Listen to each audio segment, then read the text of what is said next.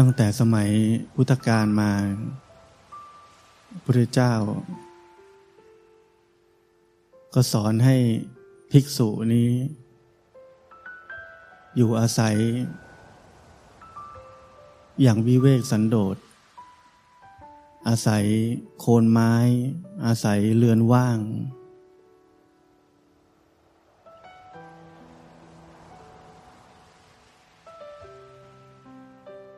เหล่านี้คือวิถีชีวิตของนักปฏิบัติธรรม ครูบาอาจารย์ในอดีต ตั้งแต่หลวงปู่มั่นลงมาก็ อาศัยถ้ำอาศัยเงื่อมผา อาศัยเข้าป่า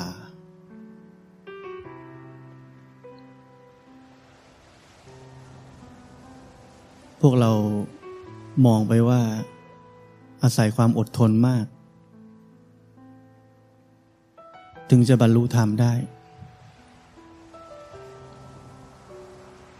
ความอดทนก็เป็นเรื่องหนึ่ง แต่สิ่งที่ผมเห็นว่าเหตุปัจจัยอันสำคัญมากที่เกิดขึ้นในระหว่างที่เรามีชีวิตที่วิเวกสันโดษ อยู่คนเดียว อาศัยโคนไม้เรือนว่าง เป็นที่พักอาศัย อาศัยป่าเป็นที่พักอาศัย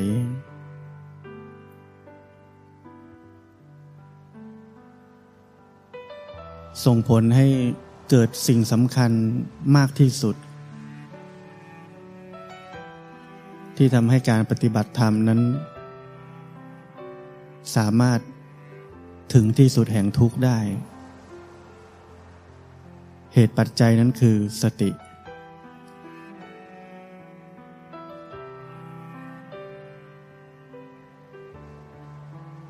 พุทธเจ้าท่าน ไม่ได้พระใส่รองเท้า พอไม่ใส่รองเท้าเป็นยังไง ต้องเดินอย่างระมัดระวัง ทุกย่างก้าวต้องมีสติ แต่พอเราใส่รองเท้าเป็นยังไง ฉับฉับฉับฉับเราไม่ต้องกลัวเลยพื้นมันจะมีอะไร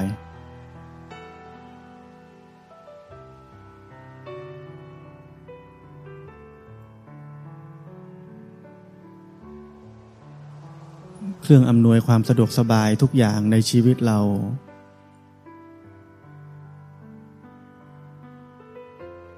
เป็นไปเพื่อความขาดสติ สบาย สะดวกสบายเนี่ยแปลได้ว่าขาดสติ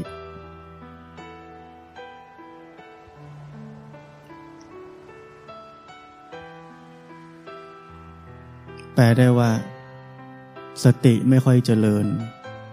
มีแต่เสื่อมลง เพราะมันปลอดภัย เราไปนอนในป่า ในถ้ำก่อนจะล้มตัวลงนอน ต้องเช็คหมดทุกอย่าง มีสัตว์ มีพิษไหม มีอะไรไหมระแวดระวัง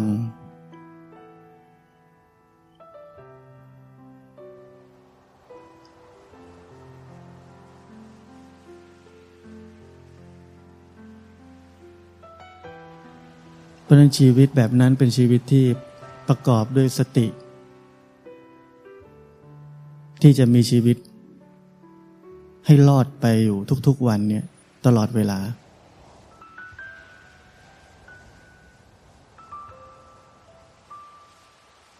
การที่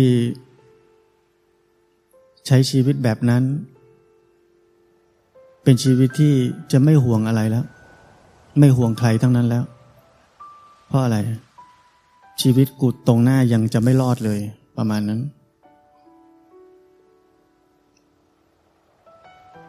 มันจะสนใจเข้ามาที่ตัวเอง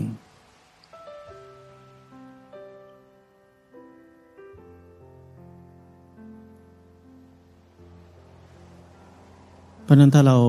ปฏิบัติธรรม เราไม่ได้ไปอยู่แบบนั้น เราไม่ได้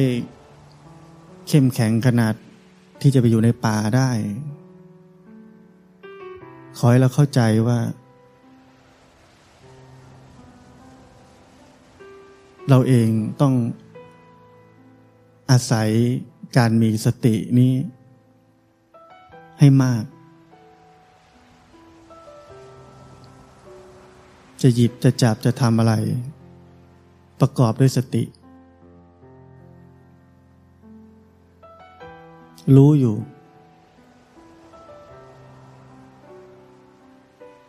สิ่งแวดล้อมเราไม่ได้เอื้ออำนวยขนาดให้ ไม่อยากมีสติมันก็ต้องมี สิ่งแวดล้อมเราไม่ได้บีบบังคับ ให้เรามีโอกาสเกิดสติตามธรรมชาติขนาดนั้น เพราะว่าเดี๋ยวนี้มันอยู่สบาย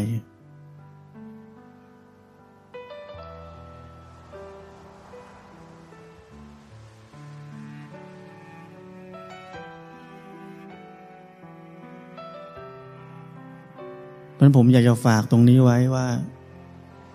เมื่อเรามีที่อยู่อาหารการกิน อะไรต่างๆที่เป็นปัจจัยสำคัญกับชีวิตเรา พอสมควรแล้ว อย่าใช้ชีวิตให้มันสบายมากกว่านั้น มันไม่ได้ช่วยอะไร มีแต่ ช่วยทำให้สตินั้น อ่อนลงไปเรื่อยๆ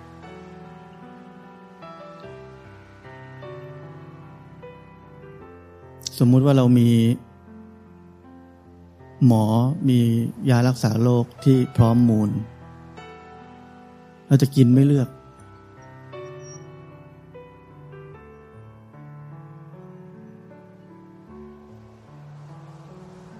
แต่ถ้าเราไม่มี ไม่มียารักษาโรคไม่มีหมอ ชีวิตเราจะเปลี่ยนเลย เราไม่อยากป่วย เราจะกินสิ่งที่ต้องกิน ไม่ใช่กินสิ่งที่อยากกิน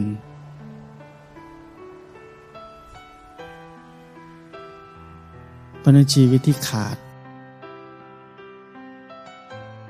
เป็นเหตุปัจจัยให้การทำอะไรของเรานี่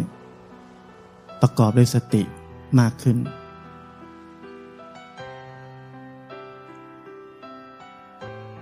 เพราะนั้นเราเข้าใจให้ถูกว่า ถ้าเมื่อไหร่ที่ชีวิตเราขาด การปฏิบัติธรรม อาศัยสิ่งที่เรียกว่าความอดทน ไม่ใช่สบายมากนัก นั่นก็เป็นไปเพื่อให้เรามีสติมากขึ้นเรื่อย ๆ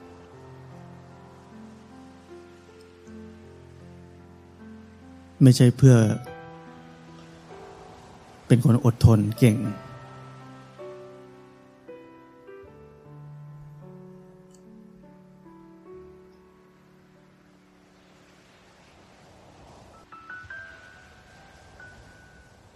ถ้าเราเข้าใจผิด มันก็จะกลายเป็นอดทนได้ สู้ได้ทุกอย่าง ก็กูเก่งนั่นแหละ มันกลายเป็นกูเก่ง กูทำได้ กูทนได้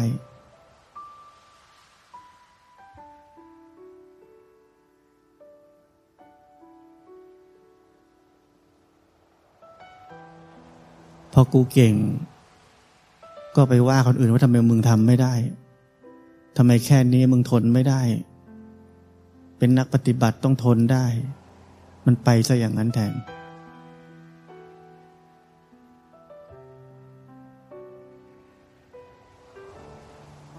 มันไม่ใช่เรื่องของทนได้ ทนไม่ได้ เก่งหรือไม่เก่ง มันเป็นเรื่องของสติ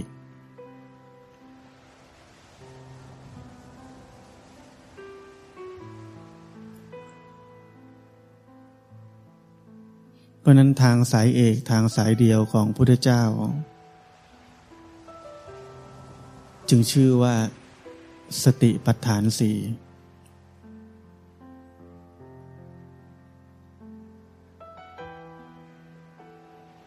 ทางปฏิบัติ เพื่อไปถึงซึ่งความหลุดพ้น ไปถึงซึ่งอิสรภาพ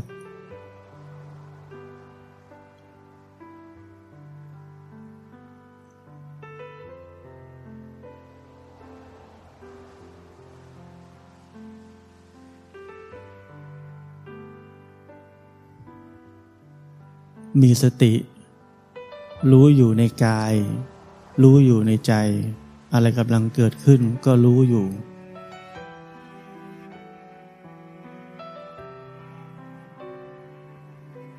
ไม่ต้องสงสัยอะไรมาก ไม่ต้องสงสัยว่า นี่ดียัง ที่รู้นี่รู้ถูกไหมตั้งมั่นยัง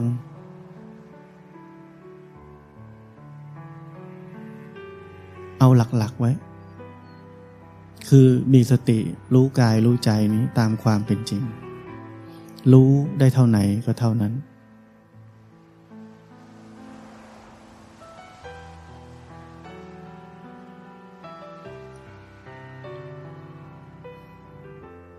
เหมือนเมื่อวานที่มีคนเล่าให้เราฟัง โกรธแสนโกรธก็รู้โกรธ รู้โกรธแต่ก็โกรธด้วย มันคล้ายๆนะ่นที่ผมบอก มันเดี๋ยวเห็น เดี๋ยวเป็น เดี๋ยวเห็น เดี๋ยวเป็น แต่ไม่ได้ทำอะไร อดทนที่จะเห็นมันอย่างนั้น เป็นก็เห็น เป็นแล้ว เห็นแยกกันออกมาได้ ก็เห็นว่าแยกกันออกมาได้ แล้วเดี๋ยวก็เป็นอีกแล้ว ก็เห็นตามความเป็นจริงแบบนั้น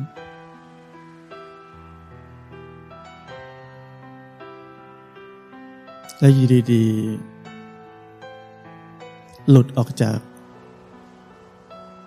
สิ่งใด ๆ ที่กำลังเกิดขึ้นอยู่เมื่อกี้นี้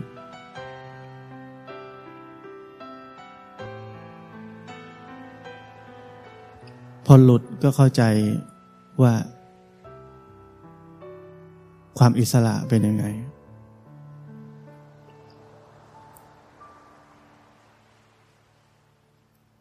ผมถึงบอกว่า ความหลุดพ้น ความอิสระเป็นสิ่งที่เราสัมผัสได้ ไม่ใช่ต้องรอบรรลุธรรม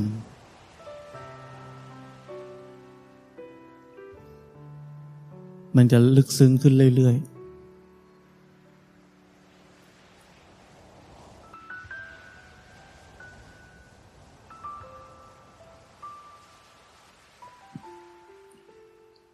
แล้วจะเห็นว่า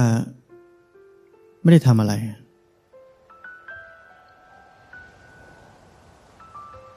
ก็แค่มีสติ รู้สิ่งที่กำลังอยู่ตรงหน้าตามความเป็นจริง แล้วอะไรอะไรมันเกิดขึ้นเอง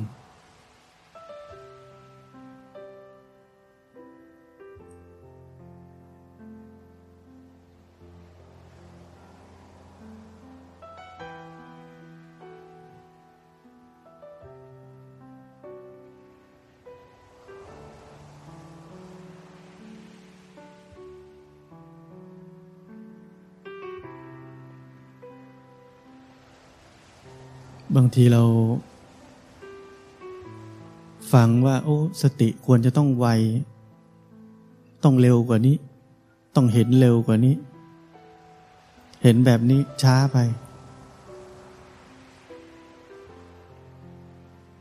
เราก็เดือดร้อนนะแหมปฏิบัติมาตั้งนาน ยังเห็นช้าอยู่ อยากจะเห็นเร็วกว่านี้ นั่นคือจุดที่เริ่มผิดพลาดทันที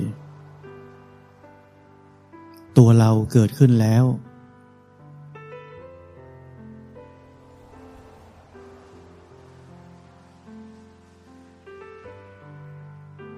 มันมีตัวเราคอยจะปฏิบัติธรรมตลอดเวลา เพราะความมีตัวเรานั่นแหละ ที่มันอยากจะได้สิ่งที่ดี ๆ รู้ให้ทันความเป็นตัวเรา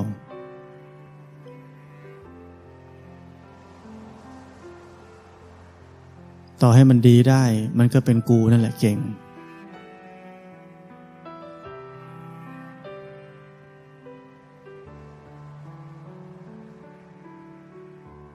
ถ้าการพัฒนา ทางจิตวิญญาณ เป็นไปด้วยความรู้สึกว่า เราไม่ได้ทำอะไรเลย นอกจากรู้ตามความเป็นจริงเฉยๆ นั่นจึงเรียกว่าความเจริญ เจริญอะไร เจริญสัมมาทิฏฐิว่าแท้จริงแล้วไม่มีใครทั้งนั้น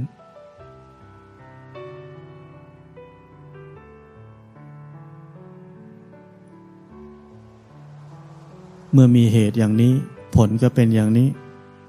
ไม่เกี่ยวอะไรกับเรา เราไม่ได้ทำให้มันได้ดีขนาดนี้ มันจึงไม่มีว่า กูเก่ง เพราะกูไม่ได้ทำอะไรเลย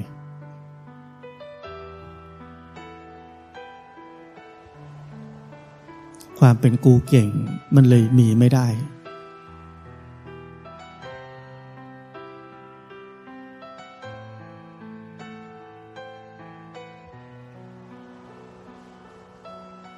นั้นธรรมชาติแห่งการรู้ตามความเป็นจริงเนี่ยแล้วมันเกิดอะไรขึ้นเราก็รู้ มันจะไม่มีโอกาสของความรู้สึกว่ากูเก่ง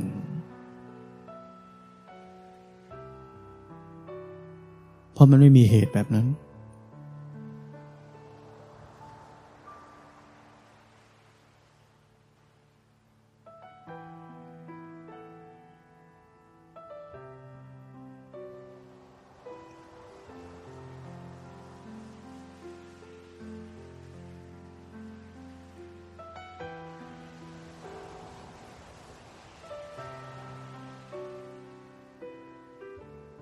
เพราะนั้นเราปฏิบัติธรรม เราอยู่บนเส้นทางของอนัตตา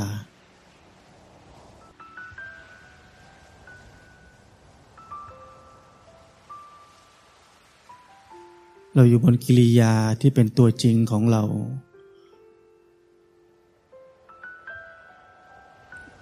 คือรู้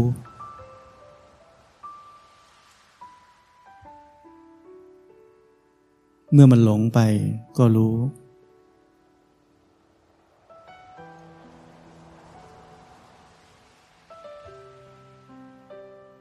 รู้เท่าที่รู้ได้ ไม่ต้องเป็นคนเก่ง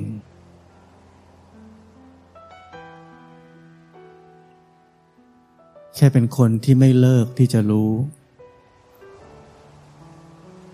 ก็พอแล้ว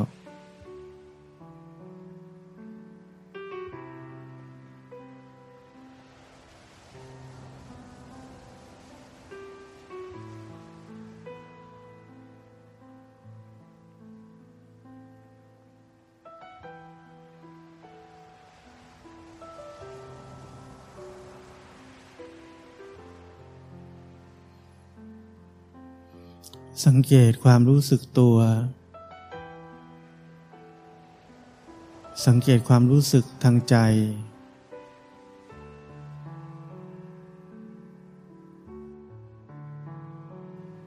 ความสงบทางใจ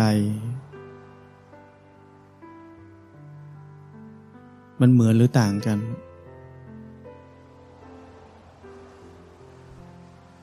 ความรู้สึกต่างๆที่เกิดขึ้น มันเหมือนเดิมเลยไหม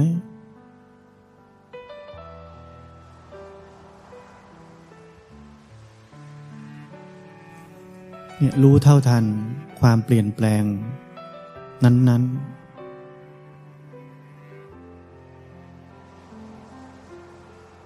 อย่าจมลงไปในนั้น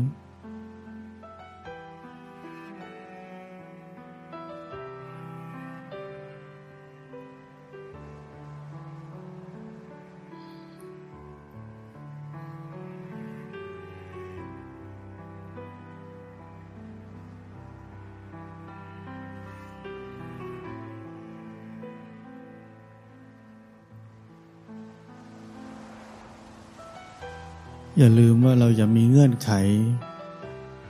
กับการนั่ง ว่าต้องนั่งนิ่งห้ามขยับ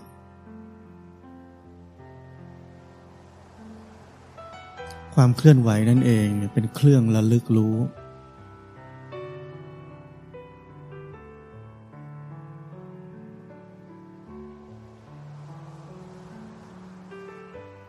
เป็นตัวสัมปชัญญะ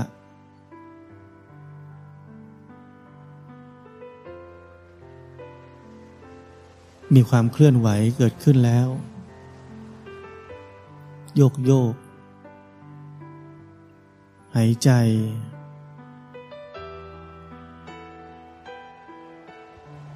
นิด ๆ หน่อย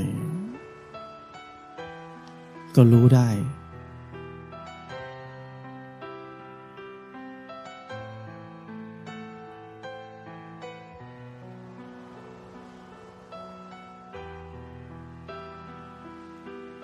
สติปัฏฐานสี่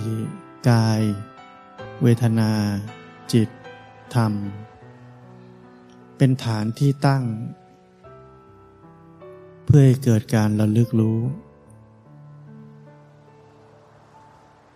อย่าไปตั้งเงื่อนไขกับมัน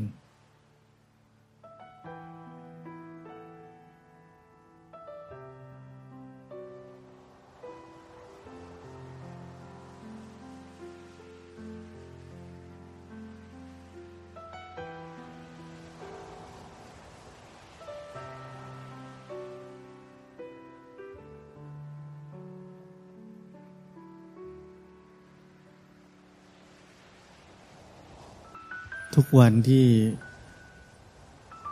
กำลังจะผ่านไปในชีวิตเรา เราเคยรู้สึกไหมว่า พรุ่งนี้หรืออีกชั่วโมงหนึ่งข้างหน้า หรือคืนนี้ มันก็ไม่แน่ว่าจะเป็นยังไง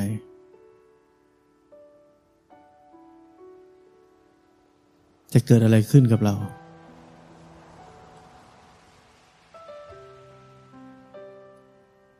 เคยรู้สึกกันไหม ถ้าเราไม่เคยรู้สึก นั่นแปลว่าเราประมาทในชีวิต ถ้าเราไม่เคยรู้สึก ว่ามันไม่แน่จะเกิดอะไรขึ้น นั่นแปลว่าเรารู้สึกว่ามันแน่ เราจึงวางใจ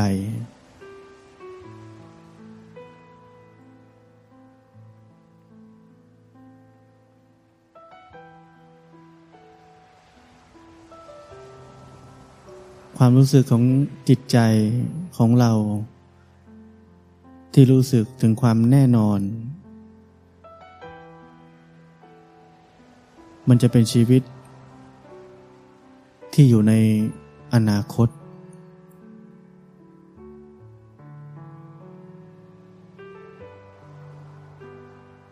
เป็นชีวิตที่มีความหวัง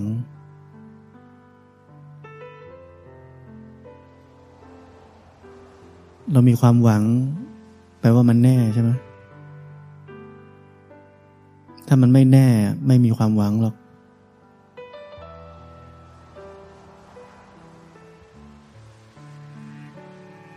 แล้วพอมันหวัง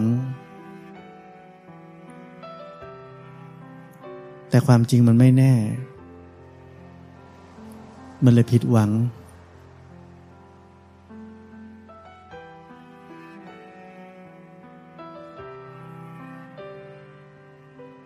ชีวิตมนุษย์เรา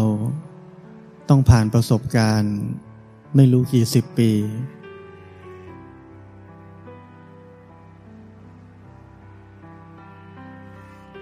อาจจะห้าสิบหกสิบเจ็ดสิบถึงจะค่อยเริ่มปลงกับชีวิตว่า เออมันไม่แน่ เราใช้ประสบการณ์ของตัวเอง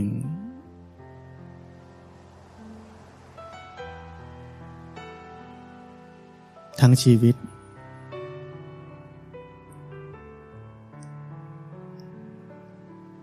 กว่าจะรู้ จะเข้าใจชีวิต หมดเวลาแล้ว ใกล้ตายเต็มทีแล้ว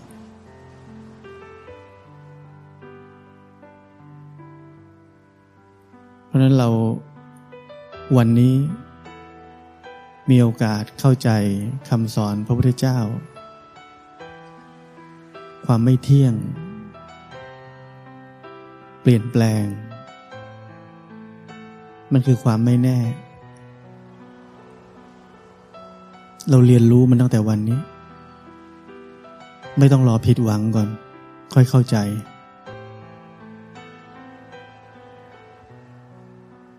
เข้าใจมันตั้งแต่วันนี้ เรียนรู้ตั้งแต่วันนี้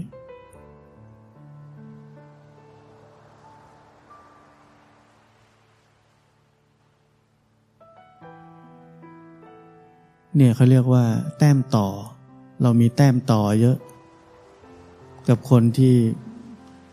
ไม่รู้จักคำสอนของพระพุทธเจ้าเลย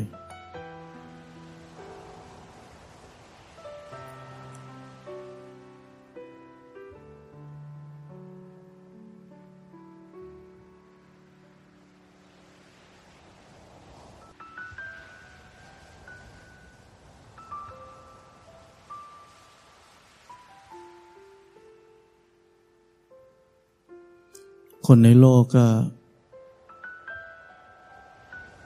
เกิดมา พร้อมกับความไม่รู้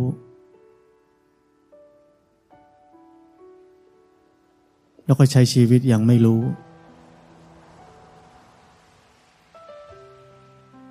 จนเมื่อความผิดหวังมาถึงตัว ความทุกข์มาถึงตัว ซ้ำแล้วซ้ำเล่า เหมือนคลื่นที่ซัดมาที่หาดทราย ซัดครั้งแล้วครั้งเล่า ไม่เคยหยุด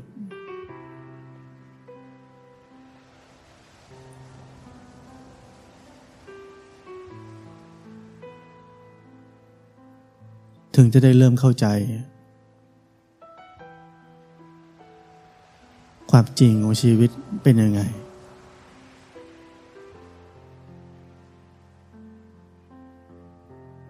เพราะนั้นคนเราถ้ามีปัญญาไม่พอ ที่จะรู้หน้าที่ของชีวิต ก็ต้องอาศัยความทุกข์ซ้ำแล้วซ้ำเล่า เป็นคนสอน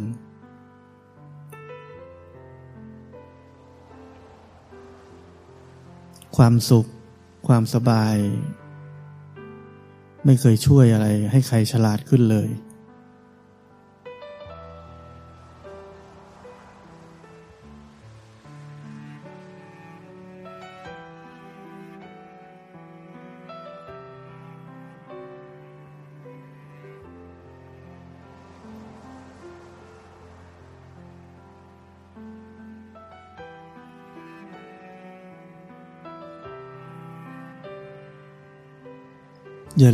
เวลาเรานั่ง หันกลับมาดูจิตใจเราบ้างเป็นยังไง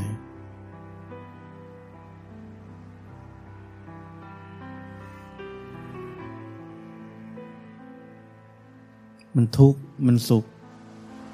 มันงงงง ไม่รู้อะไร ไม่รู้เป็นยังไง ก็ต้องรู้ถ้าเราไม่รู้อยู่ นั่นแปลว่าเรากำลังหลงแล้ว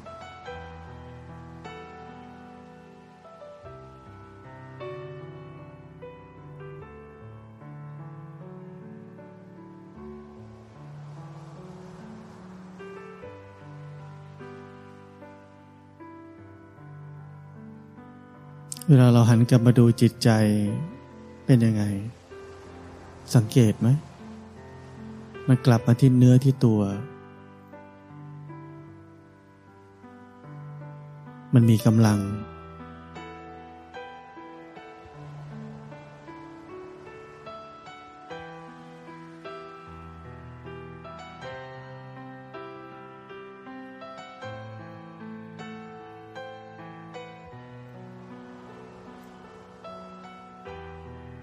เนี่ยอย่าลืม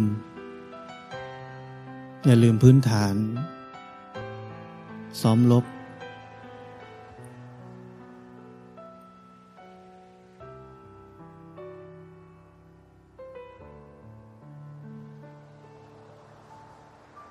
หันกลับมาดูจิตใจ เป็นยังไง ก็บางทีดูไม่มีอะไร ไม่มีอะไรก็ไม่มีอะไร ปกติ แล้วก็ผ่านไป ไม่ใช่ไปจ้องค้างเอาไว้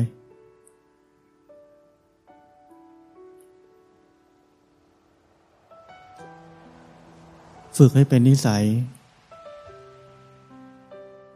ถ้าเราไม่คอยดูกายดูใจอยู่ มันก็หลงไปคิดฟุ้งซ่าน หรือว่าไม่รู้เรื่องกำลังเป็นอะไรอยู่ ไม่รู้เรื่อง เขาเรียกมึนๆ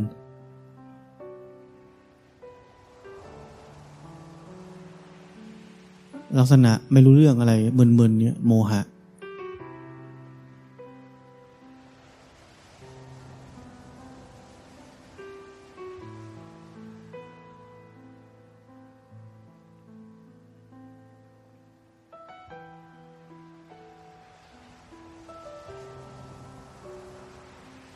เป็นยังไงก็รู้ กายใจนี้เป็นยังไงก็รู้อยู่เนี่ยย่อๆเหลือแค่นี้แหละ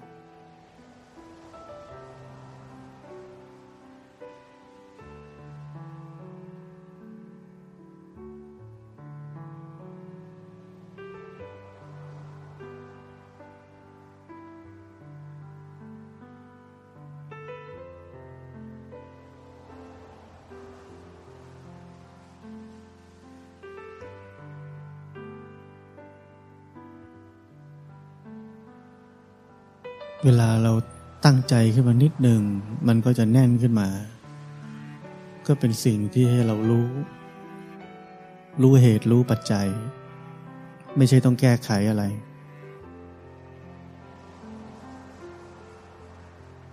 บังคับไม่ได้ ไม่ใช่เรื่องของเรา รู้อย่างที่มันเป็นแค่นั้น